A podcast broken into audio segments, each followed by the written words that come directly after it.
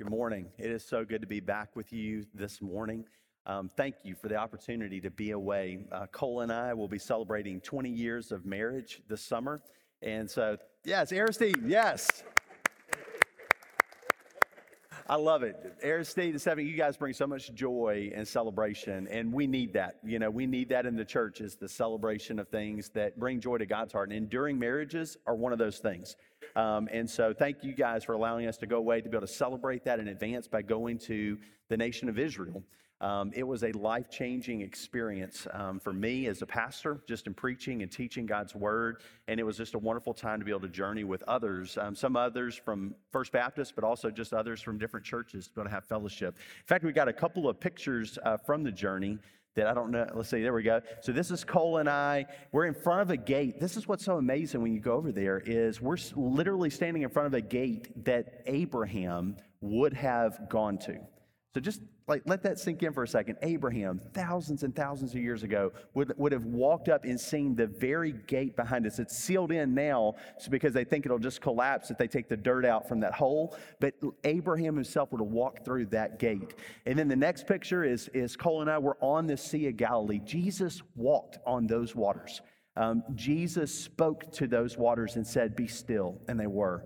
Um, just an incredible joy to see that. And then the final picture this was an opportunity for me to be able to share God's word um, from Matthew 24 and 25. And that's where I want to invite you to turn today. I know that in the work planning uh, for worship email, it said Philippians chapter 2, but for reasons that I hope will become clear, um, we're going to wait on that. But where I am in this moment and reading the passage that you're going to hear in just a moment is in the place where Jesus would have spoken those words originally. Um, on the Mount of Olives, overlooking and behind me is the, is the, the city of Jerusalem um, where he would have been looking and, and, and speaking to them a, a message of urgency. It was a message of urgency, and I believe it's a message of urgency for us today as well as we look out upon our own city. You see, as we look out upon our own city today, there is concern about the city of New Orleans. There, there's concern about the crime in our city. There's concern about the lawlessness in our city. There's concern about the shootings in our city. Um, there's concern about the homelessness in our city. There's concern about the education in our city. There's concern about the, the cost of living in our city. Can I get an amen? You know, there's, a, there's all of these concerns as we look out across our city and we say, you know, man, what, what, what is, what's the point? Why, why stay here? Why stay in a city like New Orleans when I could go somewhere else and it might be easier? Brothers and sisters, I want to encourage you to continue to remain here till God moves you to remain here and to let His word be the orientation for why you're here. You say, Well, Chad, I'm here because of a job. No, you're here for something more. Chad, I'm here just because, you know, this is where my school is. I'm just passing through. No, you're not.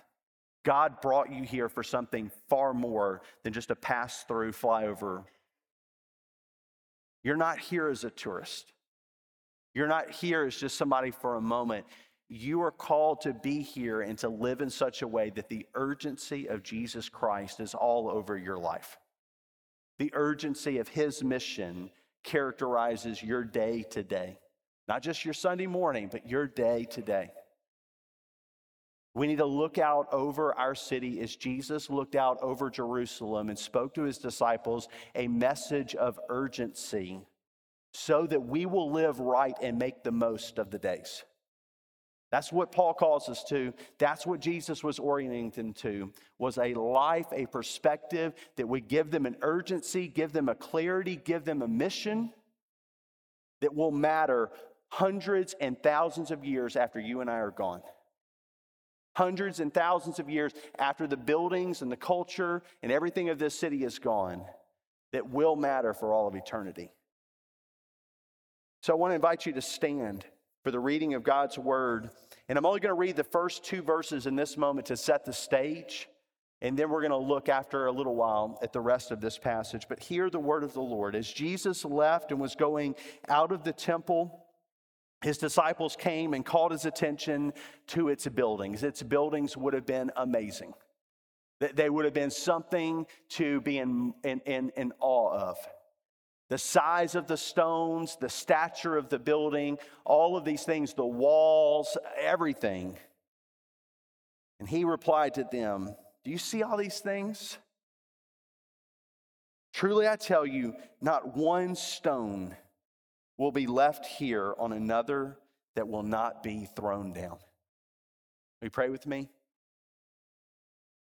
God, this passage meets us right in a moment where it's the very things that captivate us about a city that you say won't endure. But then it's your word, Jesus, that we need to receive to help us to understand what matters in this brief gift you give us of a life. In this place that is a gift to live in, this city, so that it will matter for your glory for all of eternity. So, Lord, please orient us by your word. It's in Jesus' name that we pray. Amen. You can be seated. Our love for this city must exceed a love for things about our city that won't endure. Our love for New Orleans must exceed the things that won't endure about this city. Buildings. St. Louis Cathedral, you go down, that's one of the more historic buildings as well as the surrounding French quarters. To be able to look around and to see that area and these old buildings and their, their Napoleonic governance of building code and slate roofs and all of these things, those things will not endure. One day, they will all come down. In fact, the original St. Louis Cathedral burned, and that one's a replacement of what was original. It's important for us to know that these things that we look at and we say, man, this is what everybody comes to see. This is what's so cool about our city. Uptown, eh, eh, the Garden District, all of these areas, they will come to ruin. But so will some of the other things. In the paper today, it's got the list every Mardi Gras parade. One day, the parades won't roll, they'll be forgotten. People will find beads and other things one day in the dirt of New Orleans and say, I wonder what this was about. The music. We turn through the Psalms, and many times the Psalms are, you know, to the to the Shigamith. or something like that, you know, and it's like, what's the sugar myth? You know, like, I don't know. What's that tune? You know, is it kind of beboppy or slow? What is it? We don't know because music fades. Food. We love our food. Everybody loves a randazzo's or a Dong Phuong or a, another one that causes controversy during this season. Cake. One day, people won't know what a king cake is. It'll pass away. Although they may be in heaven culture. Cultures fade, cultures change, they, they pass. But if you and I are honest, sometimes we say that's what we love about our city. And that's unique, right? We have a unique culture. There are some things that make New Orleans New Orleans and why people want to come from all over to come here. But you and I, we're of another kingdom. That's part of the point that Paul makes over in Philippians that we're going to get to. Our citizenship is in heaven. And so we live here in a way that demonstrates that we love in a way that exceeds the things that the world loves about the world. We must be those who live in this city with an orientation that changes the culture, that shapes the culture, that at times lives contrary to the culture. And that's what Jesus is having to speak to. His disciples are saying, Look at the buildings, look at the culture, Look at these things. And in some ways, they're probably despising them because it wasn't the original temple. It wasn't the original governance that God had intended. There was a Roman occupation. And so you've got all of these tensions going on, but still, it was something to behold. And Jesus says, Not one stone will be left on another. And then he brings his disciples while he was sitting on the Mount of Olives, which would have been just up a hill. Just imagine kind of a, of a ditch, and then almost like this ascending hill right at the bottom of the Temple Mount, where they could have gone up and looked at the temple and looked at Jerusalem. They could have seen almost every house in Jerusalem during those days from that perspective, and they're overlooking it. And then Jesus begins to teach them. And what I'm going to do right now, I don't often do, but I'm going to read two chapters of text. And I'm going to read it quickly But I just want you to hear the big message. Because sometimes, as a pastor, when you slow down and you just do one little unit at a time, you miss the big picture. But likely, this would have been a summation of Jesus' teachings that he gave at this perspective. But Matthew, in particular, puts it toward the end of his gospel because there is an urgency to it. There, there is an orientation to it, and it's going to precede then a rapid movement to the cross, and then to his burial, and then to his resurrection, and then to the Great Commission. And then we know that that goes right into the ascension. And so all of this is taking place in Matthew's gospel for a reason, and we need to receive that urgency today as we look out across our own city in this moment at the beginning of 2023. So hear the word of the Lord. As he was sitting on the Mount of Olives, the disciples approached him privately and said, Tell us, when will these things happen? Most likely referring to when, when is one stone not going to be left on another? Them thinking, when will Roman, when will Roman occupation be over? When will the Romans be done and we come back into our glory? We know this because of the question that they ask after the resurrection at the beginning of Acts. They, they ask him, Is now the time where you will restore all things? And there's many who look even now at modern day Israel and they say Israel has come back into existence as a nation in the late 1940s. And so, like, is this the time? Question's been being asked for 2,000 years. Is now the time? But Jesus is going to speak a message in this moment that's been true for all 2,000 years that we've been asking the question is now the time? Tell us when will these things happen and what will be the sign of your coming in the end of the age? Jesus replied to them, Watch out that no one deceives you. For many will come in my name saying, I am the Messiah, and they will deceive many. You're going to hear of wars and rumors of wars. See that you are not alarmed, because these things must take place, but the end is not yet. For nation will rise up against nation, and kingdom against kingdom. There will be famines and earthquakes in various places. All these events are the beginning of labor pains.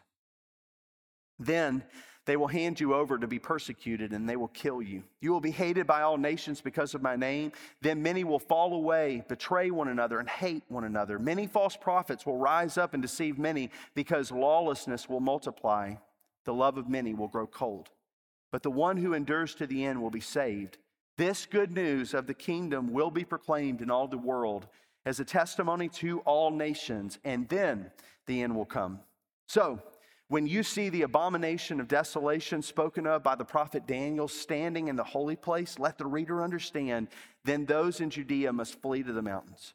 A man on the housetop must not come down to get things out of his house, and a man in the field must not go back to get his coat. Woe to pregnant women and nursing mothers in those days. Pray that your escape may not be in winter or on a Sabbath, for on that time for at that time there will be great distress, the kind that hasn't taken place from the beginning of the world until now and never will again. Unless those days were cut short, no one would be saved. But those days will be cut short because of the elect. If anyone tells you then, see, here's the Messiah, over here, do not believe it. For false messiahs and false prophets will arise and perform great signs and wonders to lead astray, if possible, even the elect. Take note, I have told you in advance. See if they tell you, see, he's in the wilderness, don't go out. Or see, he's in the storerooms, do not believe it. For as the lightning comes from the east and flashes as far as the west, so will be the coming of the Son of Man. Wherever the carcass is, there the vultures will gather. Immediately after the distress of those days, the sun will be darkened and the moon will not shed its light. The stars will fall from the sky and the powers of the heavens will be shaken. Then the sign of the Son of Man will appear in the sky, and then all peoples of the earth will mourn. And they will see the Son of Man coming on the clouds of heaven with power and great glory. He will send out his angels with a loud trumpet, and they will gather his elect from the four winds, from one end of the sky to the other. Learn this lesson from the fig tree. As soon as its branch becomes tender and sprouts leaves, you know that summer is near. In the same way, when you see all these things, recognize that he is near at the door. Truly, I tell you, this generation will certainly not pass away until all these things take place. Heaven and earth will pass away, but my words will never pass away. Now, concerning that day or hour, no one knows, neither the angels nor the Son, except the Father alone. As the days of Noah were at the coming of the Son of Man, it will be.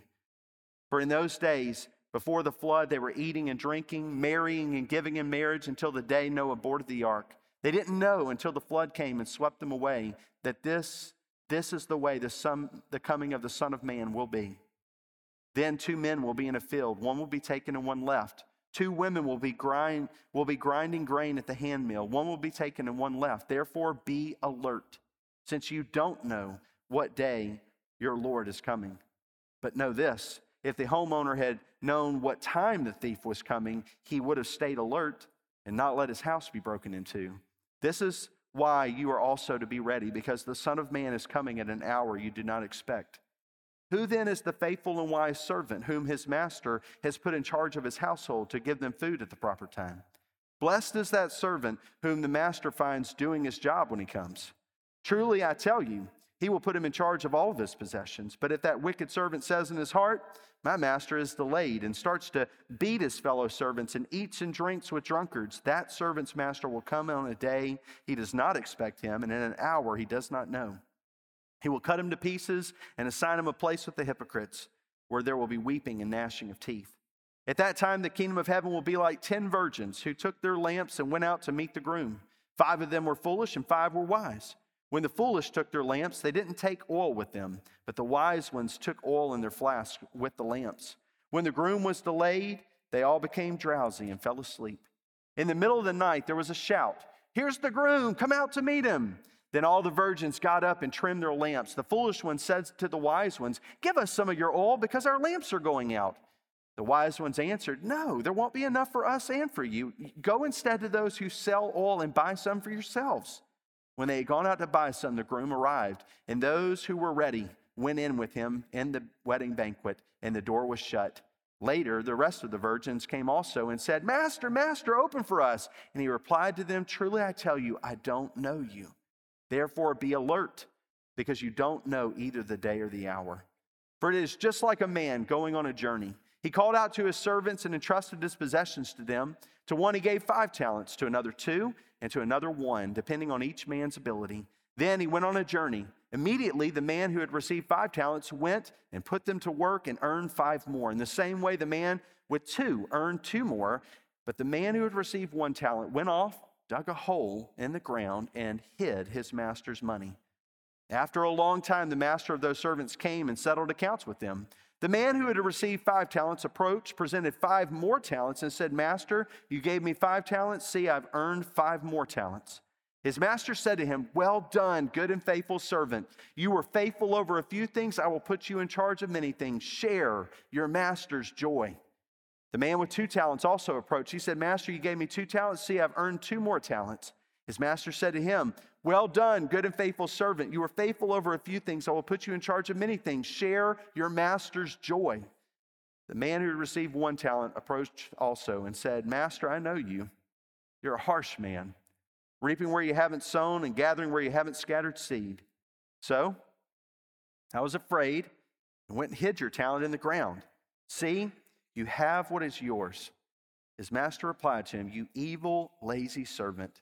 If you knew that I reap where I haven't sown and gather where I haven't scattered, then you should have deposited my money with the bankers, and I would have received my money back with interest when I returned. So take the talent from him and give it to the one who has 10 talents. For to everyone who has, more will be given, and he will have more than enough. But from the one who does not have, even what he has will be taken away from him. And throw this good for nothing servant into the outer darkness where there will be weeping and gnashing of teeth. When the Son of Man comes in his glory and all the angels with him, then he will sit on his glorious throne. All the nations will be gathered before him, and he will separate them one from another, one from another, just as a shepherd separates the sheep from the goats. He will put the sheep on his right and the goats on his left. Then the king will say to those on his right, Come, you who are blessed by my Father, inherit the kingdom prepared for you before the foundation of the world. For I was hungry, and you gave me something to eat. I was thirsty and you gave me something to drink. I was a stranger and you took me in. I was naked and you clothed me. I was sick and you took care of me. I was a prisoner and you visited me. Then the righteous will answer him, Lord, when did we see you hungry and feed you, or thirsty and give you something to drink? When did we see you a stranger and take you in, or, or without clothes and clothe you? When did we see you sick or in prison and visit you? And the king will answer them Truly I tell you, whatever you did for one of the least of these brothers and sisters of mine, you did for me. And then he will also say to those on his left, Depart from me, you who are cursed, into eternal fire prepared for the devil and his angels. For I was hungry, and you gave me nothing to eat. I was thirsty, and you gave me nothing to drink. I was a stranger, and you didn't take me in. I was naked, and you didn't clothe me, sick and in prison, and you didn't take care of me. Then they too will answer, Lord, when did we see you hungry or thirsty or a stranger or without clothes or sick or in prison and not help you? And then he will answer them, Truly I tell you, whatever you did not do for one of the least of these, you did not do for me. And they will go away into eternal punishment, but the righteous into eternal life. God's word to you as people, intended to give you orientation and perspective as you look out over the city that God has placed you in. There are three commitments that I call us to today as your pastor. And they're found here in this text that I want us to take to heart today. And the first is this commit to making disciples of all nations. Commit. Commit. Say yes to making disciples of all nations. Look at chapter 24, verse 14. Jesus is he's predicting persecution that will take place, lawlessness that will multiply, the love of some growing cold, which is exactly what we see during times of persecution, mentioned in the, the letter of Revelation from John. Love growing cold. We read this this good news of the kingdom will be proclaimed in all the world as a testimony to all nations, and then the end will come. There are many today who say, I'm just ready for the end to come. I want to see more people who prove that they're ready for the end, of, for the end to come, who are committed to making disciples of all nations. I, I want us to be a people characterized by the aspect of character that we see in John at the end of Revelation saying, Come, Lord Jesus. But he's on the island of Patmos because he's been committed to making disciples of all nations. It's because of his faithfulness to Christ and to the church and to the expanse of the gospel that led him to be persecuted and led him to say, Come, Lord Jesus. But why?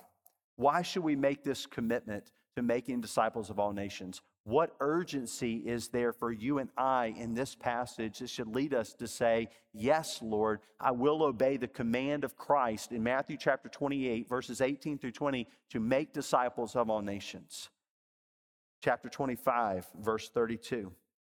All nations will be gathered before him, that is, the Son of Man, when he comes into his glory. Verse 31. And he will separate them one from another, just as a shepherd separates the sheep from the goats. As we were traveling on the road one day in Israel, we looked to the side and our guide said, Look over here, there's a shepherd. And if you'll notice, all of the sheep and the goats are together. This is something unique about the way that we do shepherding here in Israel. In most places, the goats are all shepherded together and the sheep are all together. But here in Israel, we bring them all together and they all travel as one. And so the audience then would have known exactly what he was talking about that there did come a day when you separated the sheep from the goats. You get a different product from the sheep than you do from the goats. There is a difference in the two, but on a day to day basis, it looks as though they're just mingled and coexisting, but there will come a day of separation. And you see this separation. You see the end in this passage of the separation. There is an entry for those who belong to Him, and there is a final exit for those that do not. And that exit is said to be into eternal punishment, but righteous into eternal life. Brothers and sisters, there is an urgency in the task of making disciples of all nations. We are informed in Scripture again and again that no one can be saved apart from Jesus Christ. There is an urgency for Paul as he writes to the church in Rome about the need for men, women, boys, and girls to hear the gospel. How can they be saved, he says, unless they hear? Faith comes through hearing, and the hearing from the Word of God. Brothers and sisters, there is an urgency in our city for the gospel. You say, but Chad, there's an urgency for education. There's an urgency for the gospel. Chad, there's an urgency for access to healthcare. There's an urgency for the gospel. And so, why don't we be those who in education bring the gospel? Why don't we be like those at Baptist Community Health Services who are doing healthcare in an incredible way and bringing the gospel? Let's, you and I, be the ones who, in the very places God has placed us, are bold with the gospel. Chad, can you guarantee I won't get in trouble? I won't get my hand slapped? Not at all. In fact, I can almost promise you, you will. Because Jesus said there will be persecution, there will be difficulty. If there's persecution and difficulty, even within immediate nuclear families, then there's certainly going to be difficulty and persecution. And you say, well, Chad, it's easy for you. It's your job. You actually get paid to tell the gospel. I have the deepest respect and love for each one of you. But I do not apologize. I am not going to minimize the call on your life as followers of Jesus Christ to make disciples, to be bold with the gospel in this city. God has given you a mission field, and if you want a taste of the full life, a life full of His Spirit, a life where you experience the very heart of God, then say yes, commit your life to making disciples of all nations. Second, in this passage, we see this commit to being alert. Commit to being alert. The word translated alert in this passage also means to be in constant readiness. To be in constant readiness. To be in constant readiness. Matthew 24, verse 42, we read this Blessed is that servant whom the master finds doing his job when he comes. Sorry, wrong verse. 24, verse 42. Therefore, be alert since you don't know the day your Lord is coming. Be alert. Why? Because you don't know the day your Lord is coming. Be constantly ready. Be constantly ready. Matthew chapter 25, verse 13. Therefore, be alert. Why? Because you don't know either the day or the hour. And can I just tell you, watch out for those who will tell you, but he didn't say you won't know the month or year. And there's a lot of people who have bought that bait and said, well, he, he's right. He didn't say the month or the, the year. Do you think that's the point? That we'll know the month or the year? Brothers and sisters, there are entire cults who have propagated the year, who have propagated the season. And they'll use these words seasons. We see seasons. No, we won't know the day or the hour. That's why we're to live ready. You're, re- you're to be ready at all times. Be alert. But here's where we need to begin to be good students of the word and to say, well, what does it mean to be alert? We can begin to look at how this exact word is used in other passages to help us understand what does it mean to be alert. Acts chapter 20 verse 31 therefore be on the alert Paul says to the church at Ephesus, to the elders that gathered with him at the beach who were weeping and had to literally be torn away from him as he was on his way to Rome, where he would eventually die. This is a church where Paul invested years of his life and his own heart into them. This was a, a deep bond between a, a spiritual leader and those spiritual children that had learned under him, like a father and a son being separated for a final time. Get the scene. And he says to them, Be alert. Be alert, remembering that night and day for three years I never stopped warning each of you with tears. It means that we live in light of the warnings that we receive. It means we take to heart when God's word says, do not. And we heed his word when it says, do. We live in light of his discipline. 1 Corinthians chapter 16 verse 13, be alert. Paul says, but then he follows it with stand firm in the faith. Be courageous, be strong, do everything in love. Our alertness will be characterized by standing firm in the faith, by courage, by strength, by love. 1 Corinthians chapter 5 verse 6. So then let us not sleep like the rest, but let us stay awake. That's the word. Be alert and be self controlled. Being alert means I'm denying my flesh when it cries out for things that are of this world. When it calls me to, to, to take a little more, to be a little more selfish, to gratify my flesh, to turn my eye, I stay awake. 1 Peter chapter 5 verses 8 through 9. Be sober minded, be alert. There's the word again. Why? Your adversary, the devil, is prowling around like a, a roaring lion, looking for someone to devour him. Resist him, firm in the faith, knowing that the same kind of sufferings are being experienced by your fellow believers throughout the world. You're not alone. You're not alone. There are men and women, brothers and sisters, right now who are losing everything, even their lives, for the sake of this gospel. You're not alone. Revelation chapter 3, verse 2 Be alert. Be alert, strengthen what remains, which is about to die, for I have not found your works complete before my God. Speaking to the, to the churches, speaking to this church, be alert. Revelation chapter 16, verses 14 through 16.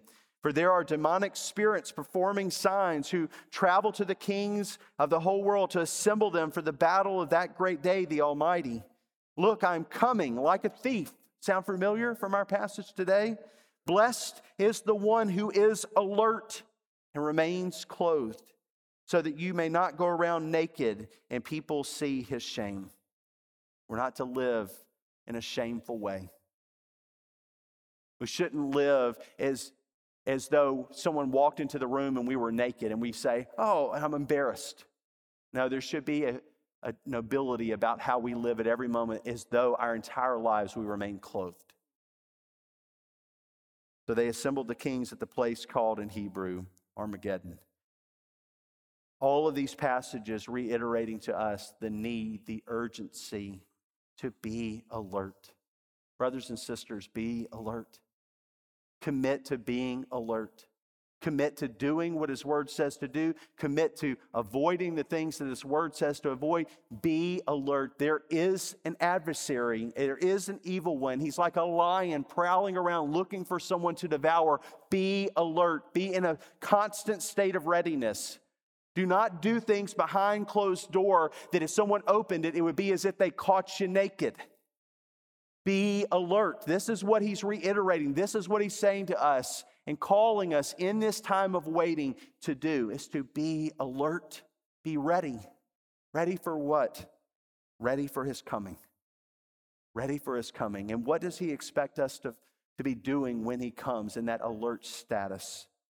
Third, commit to doing your job. Commit to doing your job. The specific aspect of this very common word throughout the New Testament is to carry out the obligation of a moral or social nature.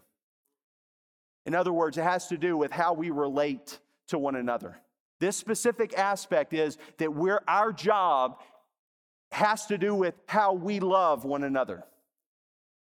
We have a responsibility, you and I in this room, to one another. We have a responsibility to our brothers and sisters in this community, regardless of the background of that church, the race of that church, the size of that church. We have a mutual king. We should have a mutual love. Matthew 24, verses, verse 46, we read this Blessed is that servant whom the master finds doing his job when he comes. What was the job in this passage? Well, verse 45 says this to give them food at the proper time. Jesus said to Peter when he's reinstating him after his three pronged denial I don't know him, I don't know him, I don't know him. Peter, do you love me? Peter, do you love me? Peter, do you love me?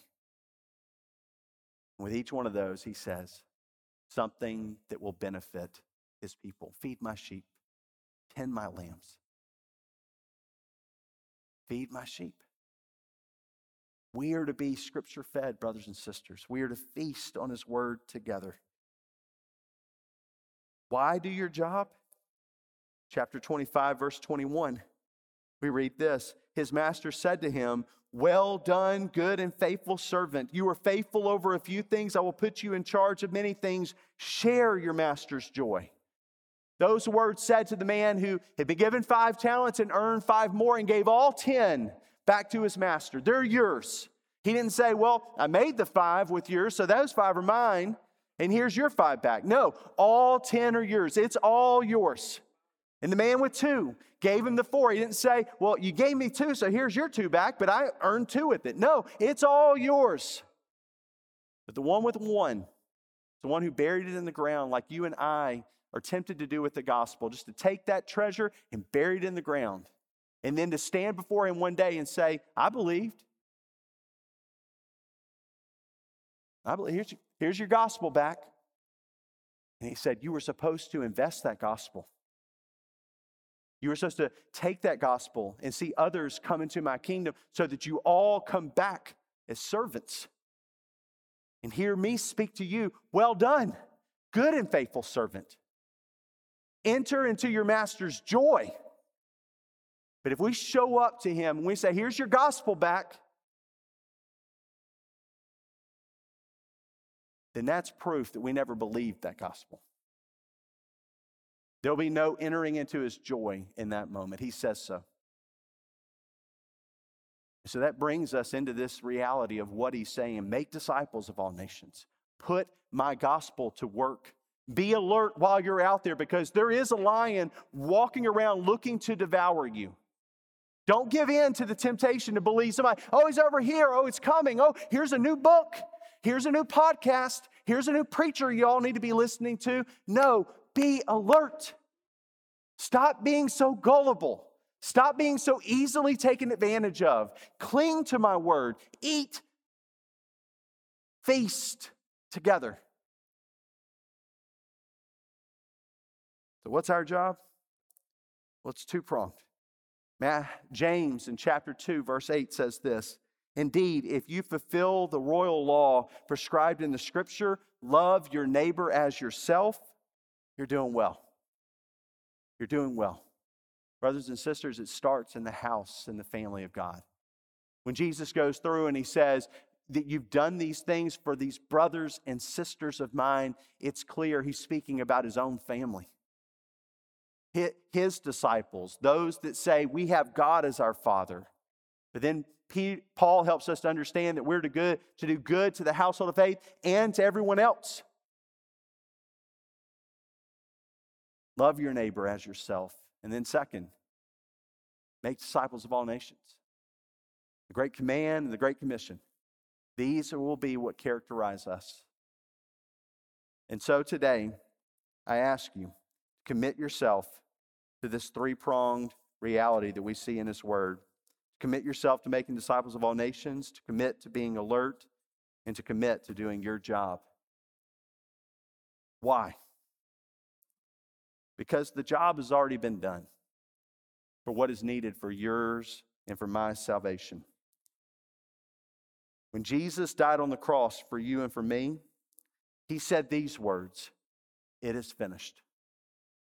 That's the good news that we bring to this city and to all nations everything needed for your salvation. I've just been surrounded by thousands upon thousands of people who made it as if what Jesus said is, It's not finished until you touch the rock on which I was crucified.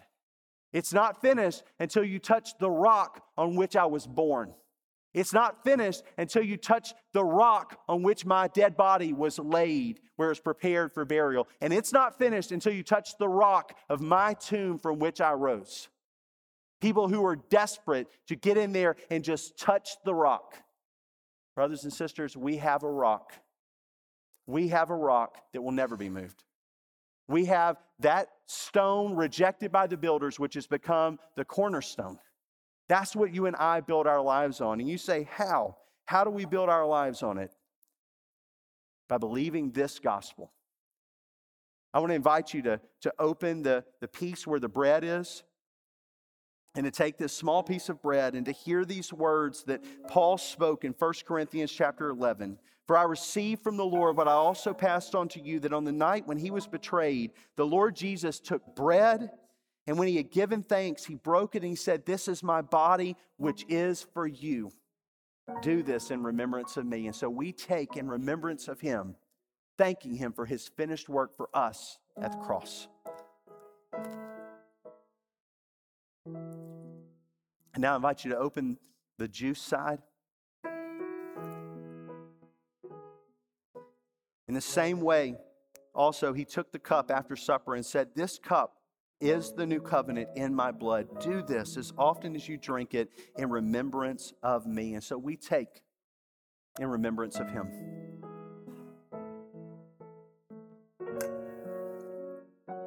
For as often as you eat this bread and drink the cup, you proclaim the Lord's death until he comes. Until he comes. Brothers and sisters, until he comes. Jesus said, You won't know the day or the hour, therefore, commit yourself to making disciples of all nations. Commit yourself to being alert. Don't be deceived, so that you will be ready. And do your job. Love one another. Love one another. Make disciples of all nations. Because he will come. And so we commit ourselves to remembering and to proclaiming this gospel. Will you pray with me? Father, in these moments of worship, we are so grateful. But we know, Father, that in a moment like this, there's always someone who's here today who didn't need bread or juice. They need Jesus. They need what these things remind us of. They need the gospel. And so, Lord, for the one here today, maybe the one who's watching online in this very moment, I pray that their faith will not be in the things they can touch, a rock that they can touch, a small amount of juice or wine or a little piece of bread that they can eat, but their faith will be in Jesus Christ and in what He did for them on the cross. Their faith will be that you rose your Son from the grave and that He has victory over sin and death that the only way that we can have life eternal, and the only way that we can have forgiveness of sins in this life is through Jesus Christ. So, Lord, please make us faithful to your word. Help us to bring this gospel to New Orleans and all nations. In Jesus' name we pray. Amen. We're going to sing a song to celebrate in this moment. I invite you to stand. But if you're that one here today who's never placed your faith in Jesus Christ, I invite you in this moment to come forward in this time.